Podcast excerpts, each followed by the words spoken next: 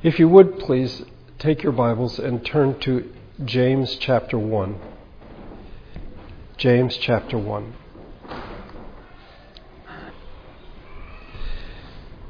These verses were our text for our meditation last week on religion, and I'd like to read them again. Verses 26 and 27, James chapter 1.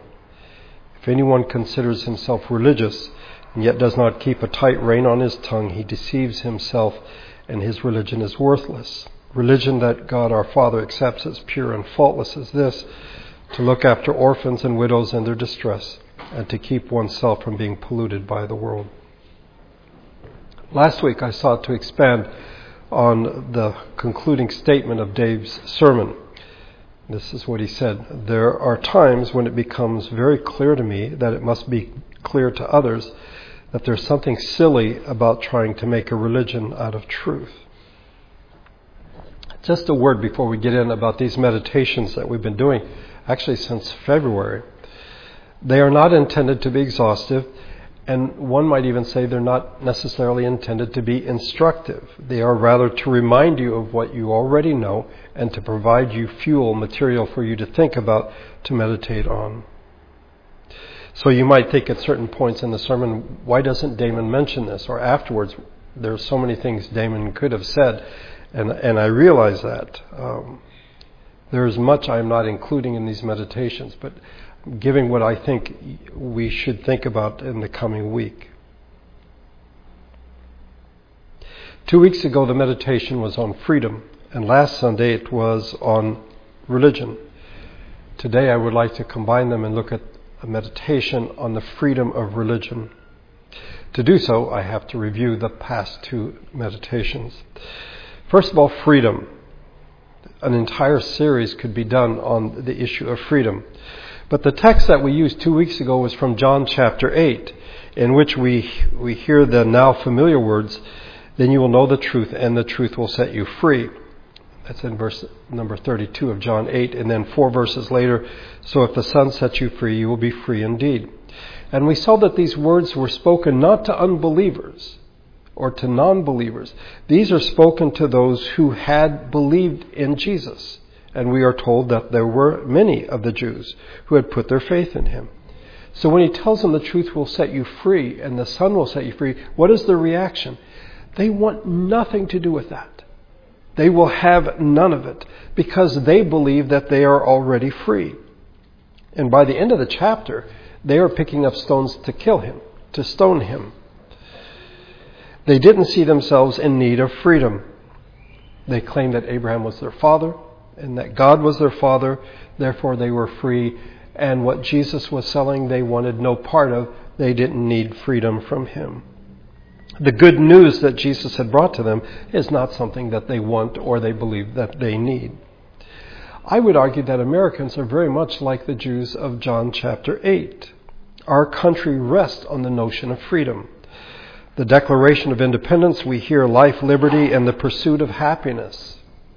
By the way, a phrase taken from John Locke. Um, these are three examples of unalienable rights life, liberty, or freedom, and the pursuit of happiness. And the Declaration says it's been given to all human beings, and it is the government's job to protect these rights. And the last two lines of our national anthem.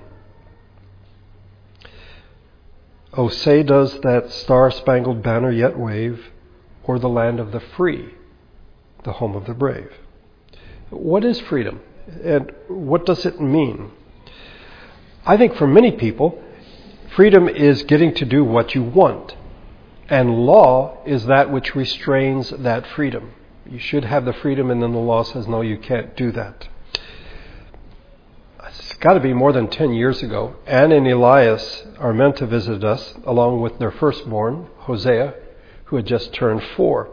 And I, I think I was preaching on this passage from James, and Anne told me after the service that on the morning of his birthday, Hosea came and asked her, Am I four now? And she said, Yes, today you are four. And his response was, Now I can do anything. Now that he was four, he was free to do anything. I think that's one end of the spectrum.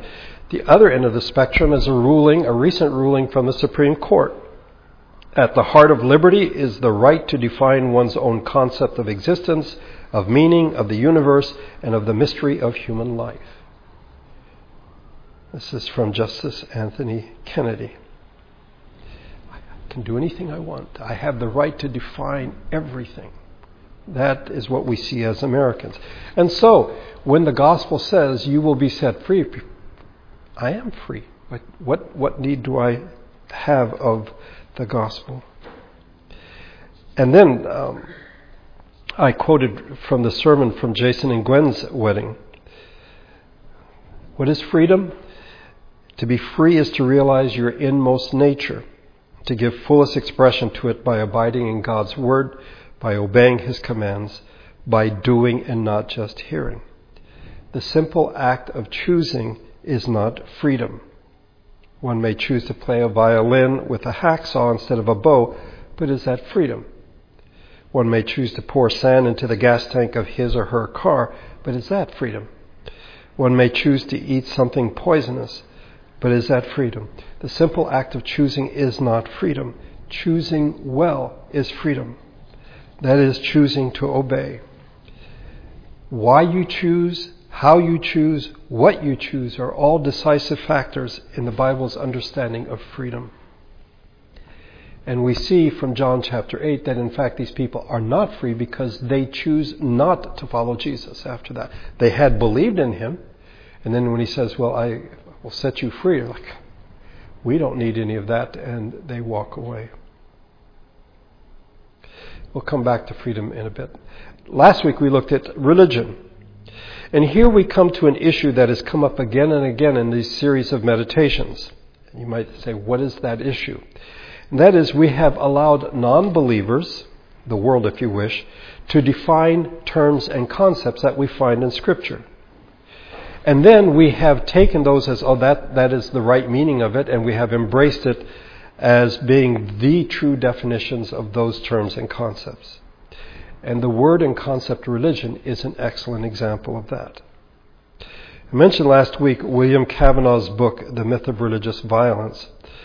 And he says in this outside of the modern West, that's us, there is no significant concept equivalent to what we think of as religion.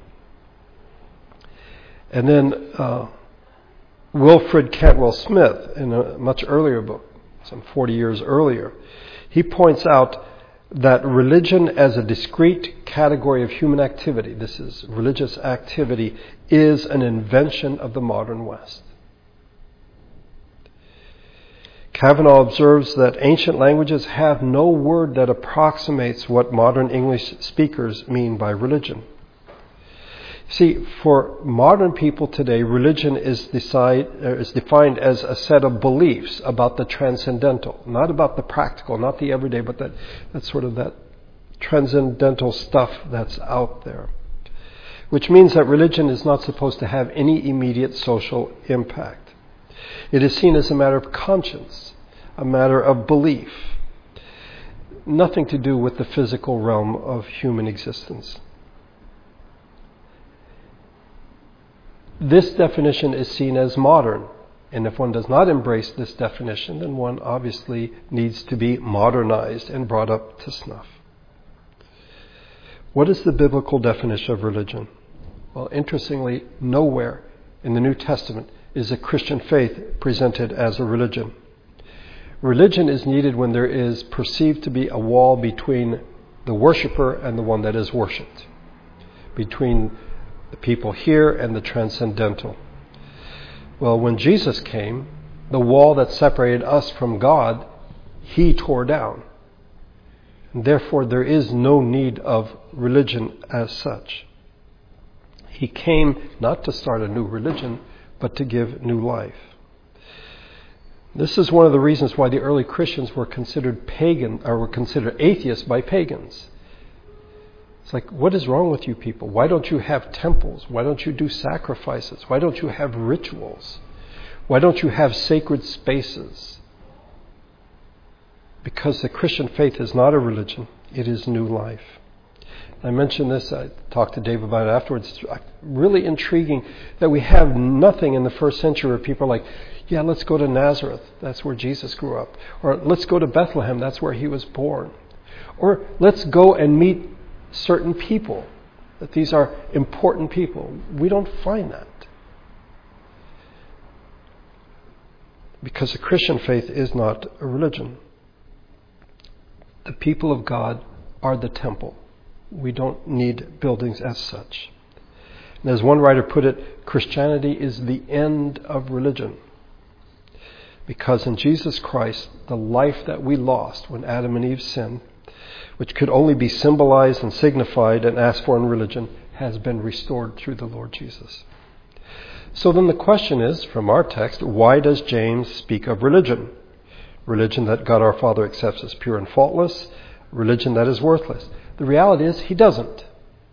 And for reasons that escape me, that are beyond me, the translators have in fact chosen to use that word when it is not something that we find in the Christian vocabulary.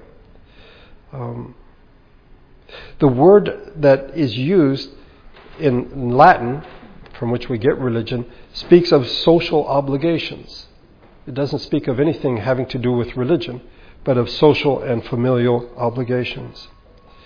As I said last week, we think that it comes actually from two words, re, to do again, and ligare, which means to bind your sandals. It means to re-establish, to retie something that has been broken. You have family obligations, you have social obligations.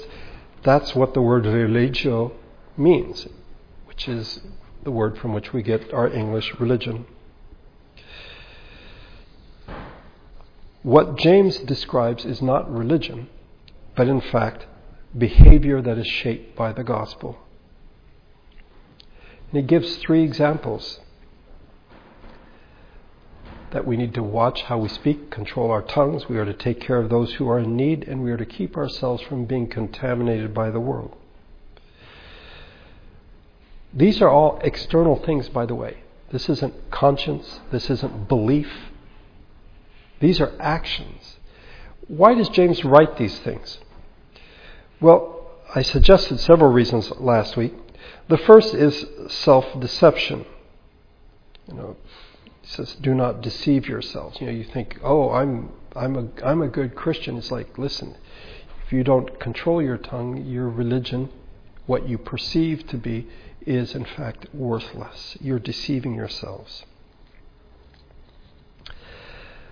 James is keenly aware that we are prone to self deception even those who are the people of God. And our circumstances may partly be responsible for this self deception. We want to fit in. And then when we compare ourselves to other people, we're like, well, I'm not that bad. And so we deceive ourselves. The second reason he writes this is because of persecution. The book of James is written to those who used to live in Jerusalem who have now been scattered by persecution. And oftentimes, I picture persecution, those who are persecuted, as meeting secretly, um, you know, trying to hide out. If you've seen the movie Silence, there are examples of this because the Japanese government had turned uh, against the Catholic faith, and so people had to worship secretly. But I think it's more than that.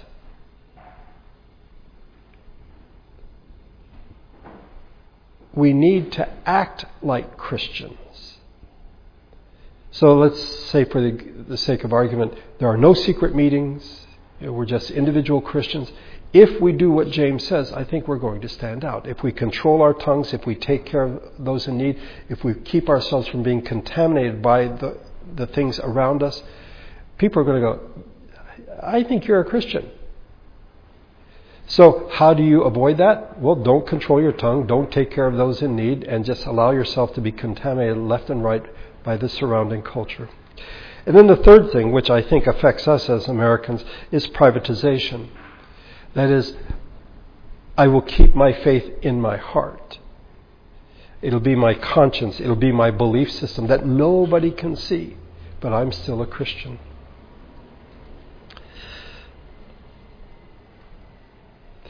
And in that moment, the Christian faith becomes privately engaging, publicly irrelevant. some years ago, I went home to the Philippines and um, went to a compound where an extended family of mine lived. I used to go there every Sunday for lunch, and I went to see them, to visit them. And one of my cousins, for lack of, that's how we were related somehow, um, was there with some friends and was drunk as could be. And and he yelled out to me, he said, "Don't worry, Damon, I'm okay. I have Jesus in my heart." As much as to say, my actions are not who I am. What I have in my heart is who I am. Well, let's face it, we all sin, okay? We all do things we shouldn't do. But James focuses on the externals, and I think we would rather internalize it so that people at work or people we live next door to don't know that we're Christians because it's something that's very private for us.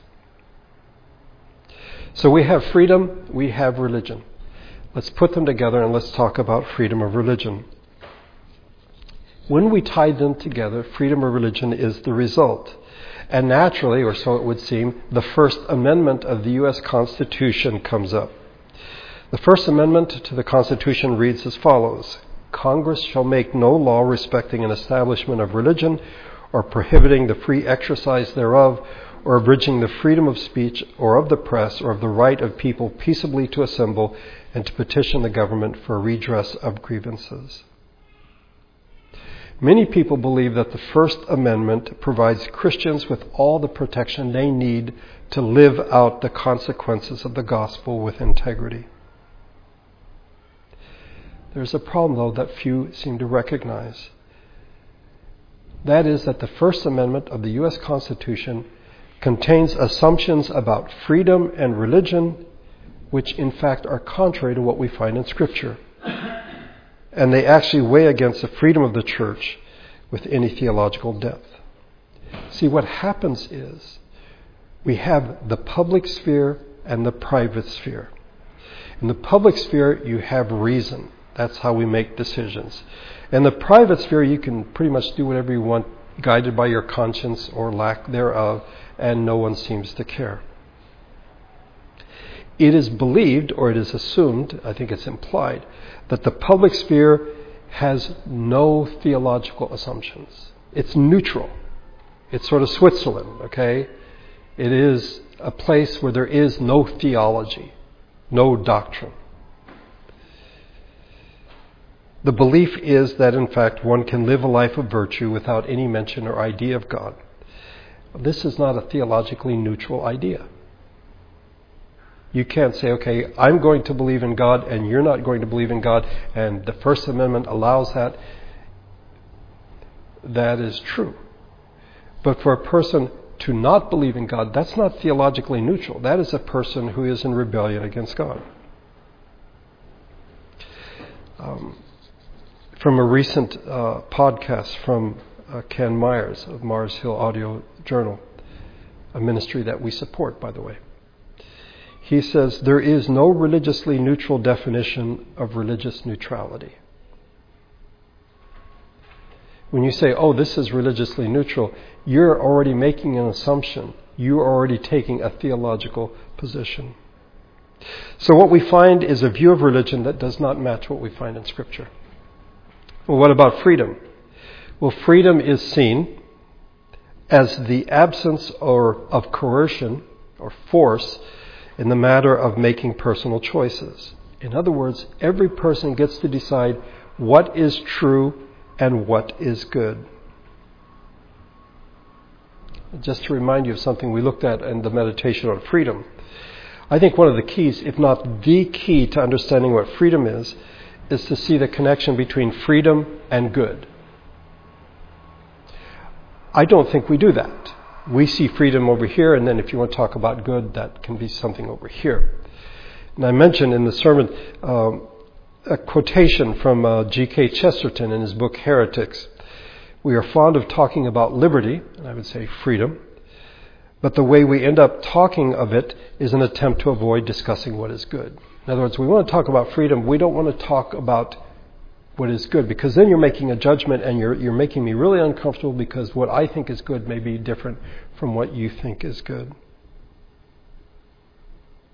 People at the beginning of the 20th century would rather talk about freedom and avoid discussing what is good. Well, 40 years later, C.S. Lewis, in his book, The Abolition of Man, said, When all that says it is good has been debunked, what I want remains. In the first quote, Chesterton says, Good is avoided.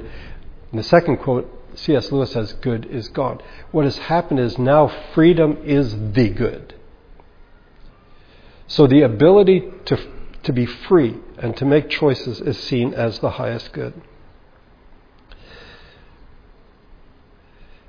I believe that an adequate and a proper understanding of freedom requires a proper understanding of how freedom relates to what is good.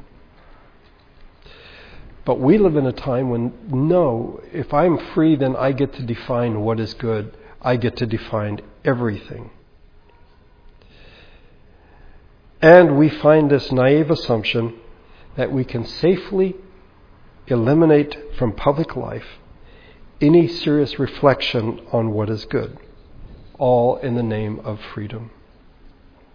You see, if one defines good in a particular way, then you're, you're stepping on somebody else's freedom. If you say this is good and somebody's over here, then you're judging me. You're saying that that is not good. So, freedom becomes the good it becomes the highest good. I have in my notes here that in the modern world, freedom has become the good in the absence of a substantive good. Freedom is seen as the capacity of people or the capability of people to pursue their own desires individually. Freedom becomes the ultimate good. So, freedom has come to be seen, and in light of the First Amendment, as indifferent to the truth and indifferent to God. You can do whatever you want. You have the First Amendment, freedom of religion. So, how does that affect us? Christians and the First Amendment. There have been in the last several years a number of incidents in which Christians have been charged with refusing to do something based on personal convictions, whether it be uh, doing wedding cakes or floral arrangements or printing invitations. Some have been fined heavily based on various laws, Consumer Protection Act, violation of free speech, and more. And the response from some Christians has been hey, we have freedom of religion. It's guaranteed in the Constitution, First Amendment. But I would say, in fact, that allows the state, it allows the government to define both freedom and religion. And I would argue that we do not agree, or we should not agree, with either definition. In another article by William Cavanaugh, uh, intriguingly entitled, Are We Free Not to Be a Religion?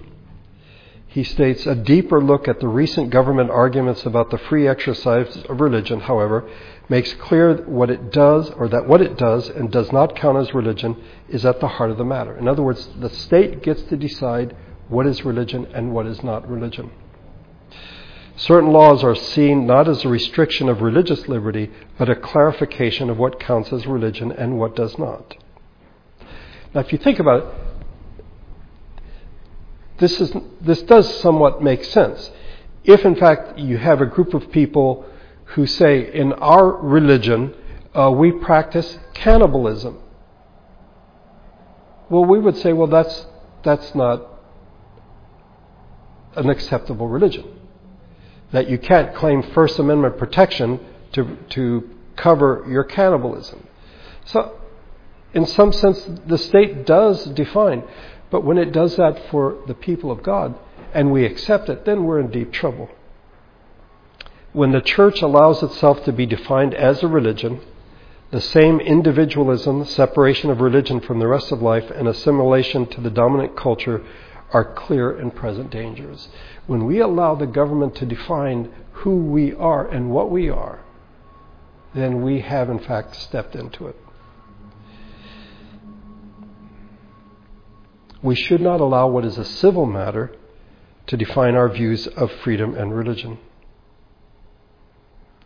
We must be careful to accept that religious freedom is a fundamental right, as many people assert. We can't do this without asking, okay, what do you mean by freedom? What do you mean by religion? What do you mean by religious freedom? And what do you mean by a fundamental right? In our text, James speaks of external obligations that the people of God have, we are obligated to keep in obeying the perfect law that gives freedom. We owe God obedience because we've been set free. I mentioned this uh, last week or the week before. Who is the law given to? The law is not given to slaves, it's given to people who have been freed. And just because you're free doesn't mean you get to do what you want. God sets Israel free, brings them to Sinai, and says, This is how you're supposed to live. And the question is are we going to follow what Scripture teaches us? Are we going to allow the world to define and to tell us what we can and cannot do? As I said at the beginning, these are only matters for meditation, not a complete or exhaustive examination of the matter of freedom of religion. Um, but in closing, I'd like you to consider the following about freedom. A book that just came out maybe two or three weeks ago, maybe last month, um, Os Guinness. Uh, it's entitled Carpe Diem Redeemed Seizing the Day, Discerning the Times. And he states the Bible's view of human freedom is completely different from all the numerous forms of determinism, whether ancient or modern, and many uh, simple but revolutionary truths follow from this basic truth. And then he gives four qualities of freedom. I will only mention two here at the end. The first is freedom requires humility, and it defies the arrogance of rationalist certainty. He argues that the future will always surprise, always shock. We're never quite sure what is going to happen. Freedom demands humility.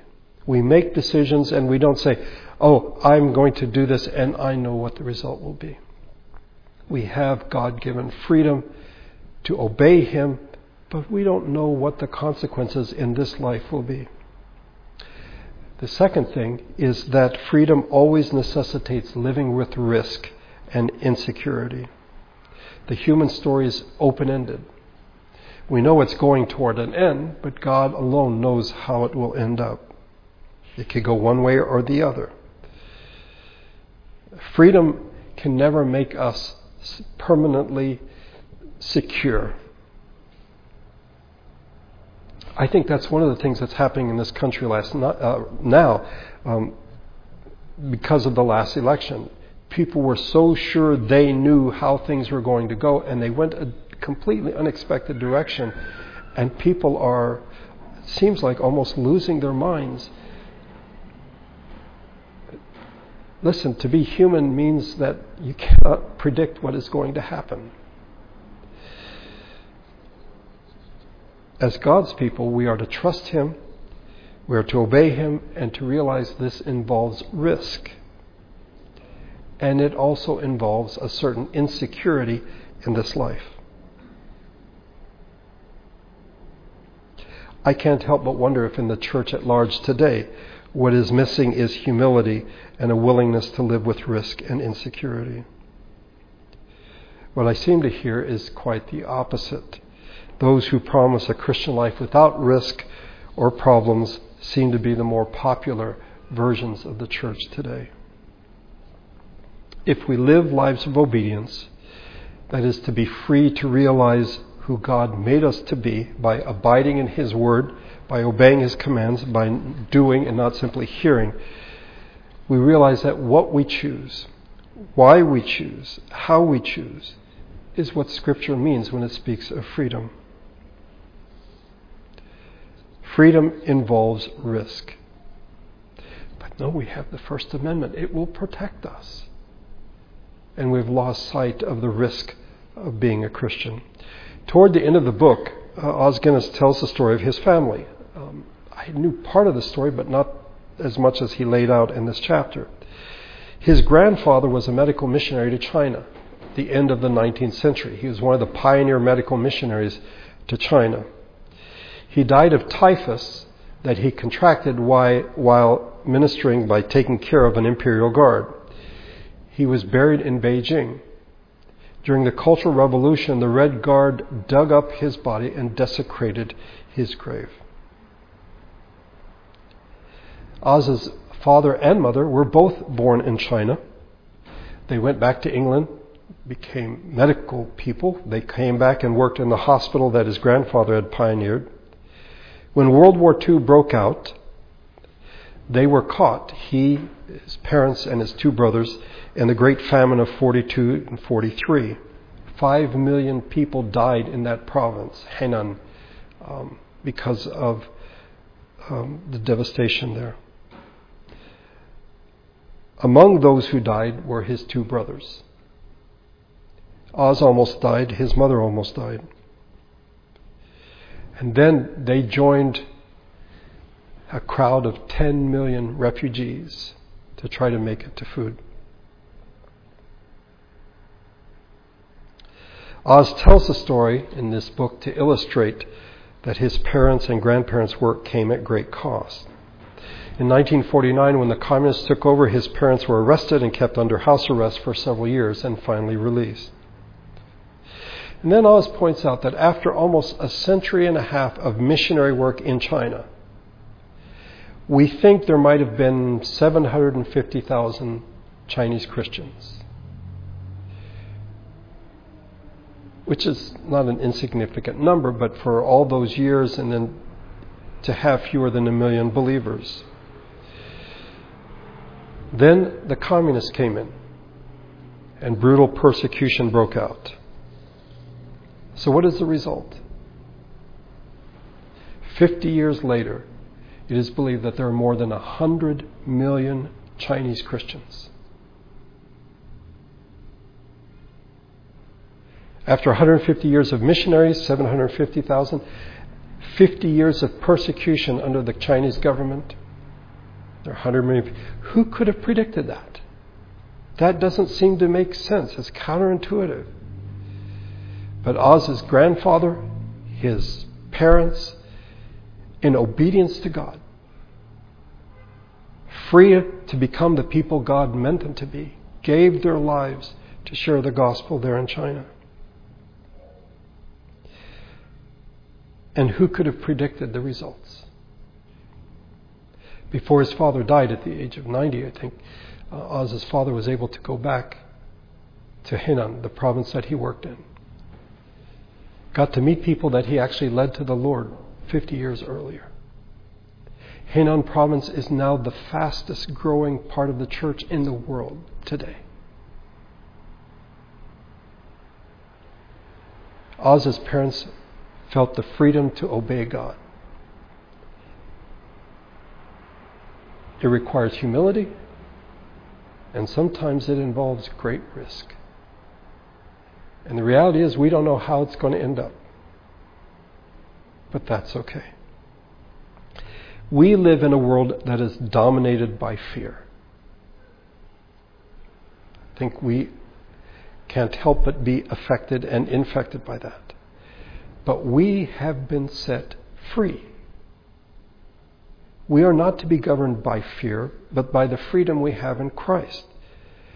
Free to be obedient, free to be the people of God, the people that God created us to be, that He is recreating us to be in the image of Christ. We are free to keep a tight rein on our tongues. We are free to look after uh, orphans and widows in their distress and we are free to keep ourselves from being polluted by the world. That's what freedom is.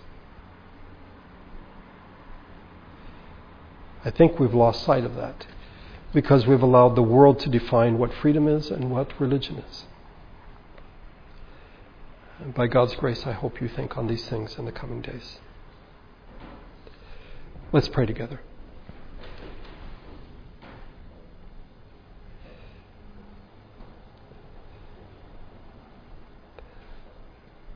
Father, your people for the past few generations have not been marked by deep thought. we seem quite willing to allow other people to define terms for us. And indeed, in this country, we are a country of great freedom. One could argue that we are the envy of the world for the freedoms that we have. But that's not freedom as is described in Scripture. We have freedom of religion. People of almost any faith can practice their faith freely in this country. But we are not a religion. The truth is not a religion, it is the truth. And yet somehow we've not thought about this, we've just sort of gone with the flow. Help us to think on these things and to see who it is you've called us to be. That you have given us great freedom. We should not be proud of that because everything we have comes from you. We should be humble. We should recognize that we don't know what is going to happen tomorrow. But you do. Help us to recognize that being free in Christ involves risk. Thousands, if not millions, of our brothers and sisters around the world today do not have the liberty to be Christians without suffering consequences. Our biggest fear is that people will look at us sideways and wonder, what's wrong with him? What's wrong with her? Why do they think that way? I thank you for your people throughout history who, because of the freedom they have in Christ, gave their lives for the gospel.